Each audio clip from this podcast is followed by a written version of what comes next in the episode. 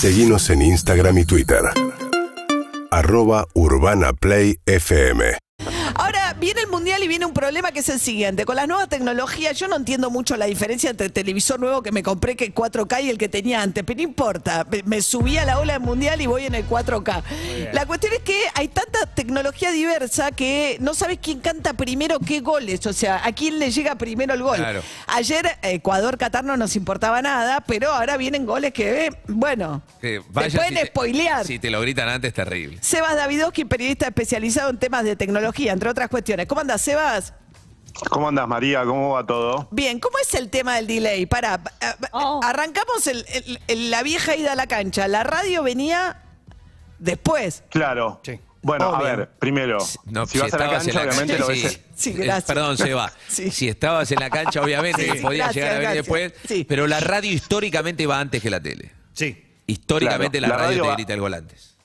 Claro, eso tiene que ver con cómo se procesa la señal de la radio, que es mucho más rápido, obviamente, si la estás escuchando por antena. Viste que ahora la radio también se, se ve, ¿eh? ya que estamos. o sea, Eh, ¿la radio así en el celular va a la misma velocidad que la tele?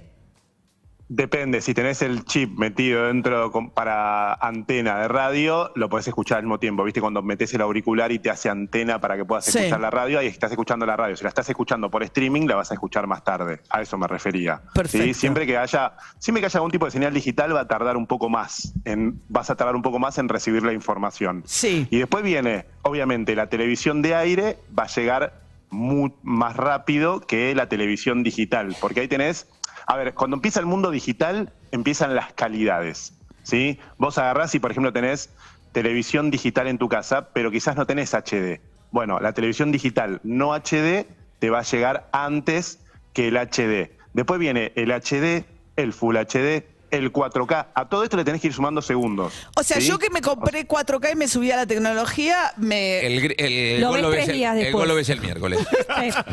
O sea, me lo van a gritar. O sea, yo que me creí canchera comprando 4K, mi vecino va a ver el gol antes que yo. Sí. Sí, pará. Una cosa es que vos te hayas comprado un televisor 4K y otra cosa es que vos tengas contratado el servicio 4K. Ah, eso Sí, seguramente. Eso seguro que no Bueno. lo tengo, no.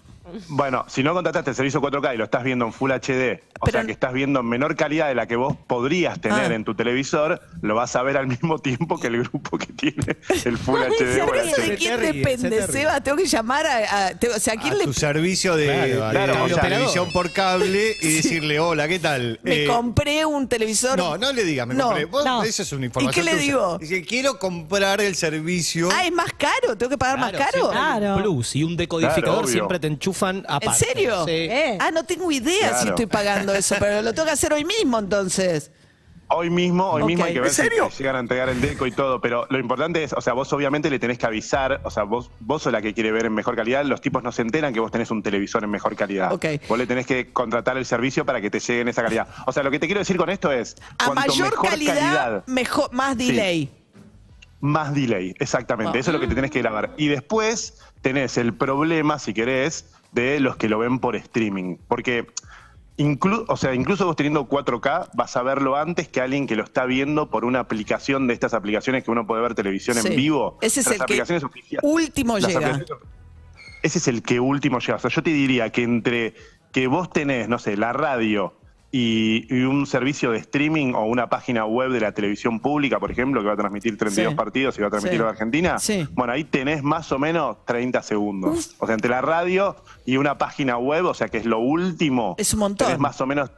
Y bueno, sí, o sea. Te lo van a O sea, entre que. Martín, Martín se entera y me entero yo pasa un montón de tiempo. Eh, te la van a relatar los vecinos. Sí, hay muchos vecinos en el medio, eso seguro.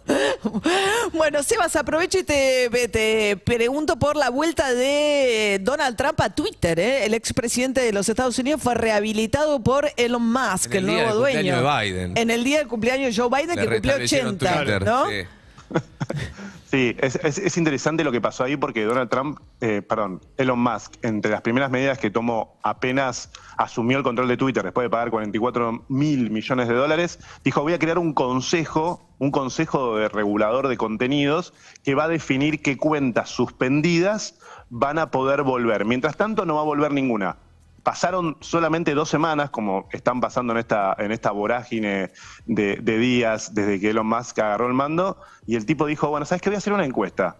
¿Vos creés que Donald Trump tiene que volver a Twitter o no tiene que volver? Recordemos que Donald Trump se había ido en plena toma del Capitolio allá por enero. ¿Se fue o lo echaron acusándolo Lo de instigar a la violencia? Ah, lo echó, lo echó Twitter. no, no, no, no solamente lo echó Twitter, lo echó Facebook, lo echó Amazon, lo echó, o sea, lo echaron todos los servicios su en la red. nube posible. Claro, por tuvo instigar a la violencia, ¿no? Recordemos que promovía la toma del Capitolio para que no se hiciera el acto formal de reconocimiento del triunfo electoral de Joe Biden, ¿no? De hecho, el último tuit de Donald Trump incluso es, eh, no voy a estar el 20 de enero en la toma de posesión de Biden. O sea, ya el- el- fija- si te entras ahora vas a fijarte y vas a encontrar eso. Sí. Pero ahí se armó toda una polémica interesante sobre eh, si corresponde o no corresponde que las plataformas sean las que baneen a un expresidente de la nación más allá de lo que hizo, ¿no? Había toda una, una duda al respecto. La cuestión es que Elon Musk la saldó haciendo una encuesta, la gente votó que sí, que vuelva y restauró la Hoy. cuenta de Donald Trump. Sí, sí, que ya Sí. este fin de semana ya volvió, no tuiteó todavía. Ah, no pero, tuiteó todavía. está- Ay. Lo no que pasa- tuiteó, de hecho, por eso el, ult- Claro. el último tuit es ese del 20 de Ah, enero. claro. Es interesante lo de Elon Musk, ¿no? La- también hay que ver también la reacción de los usuarios de Twitter, ¿no? Porque echó a más de la mitad de los eh, empleados de Twitter y después hubo una gran cantidad que se renunciaron planteando yo, las, porque además dijo, estén dispuestos a trabajar largas horas, se terminó el trabajo remoto, tienen que venir todos acá y, y tienen que estar dispuestos a pasar muchas horas en la oficina. Lo que generó también la reacción de muchos de los trabajadores, a los que no había despedido, que dijeron, no sé si quiero trabajar en estas condiciones. Bueno, hay algo interesante ahí, ¿no? Totalmente. O sea, ahí queda, o sea, el tipo ya había echado a la mitad de la plantilla de, de Twitter y no se sabe bien qué va a pasar. Incluso se habló mucho este fin de semana de qué va a pasar con Twitter. O sea, quiénes iban a quedar. Claro. antes del fin de semana, él suspendió todas las tarjetas de acceso, los, los famosos badge, que es lo que te permite, digamos, lo que te permite ingresar a la oficina. Y dijo, están todos suspendidos, váyanse todos a su casa, estamos reviendo a ver quién queda, quién no.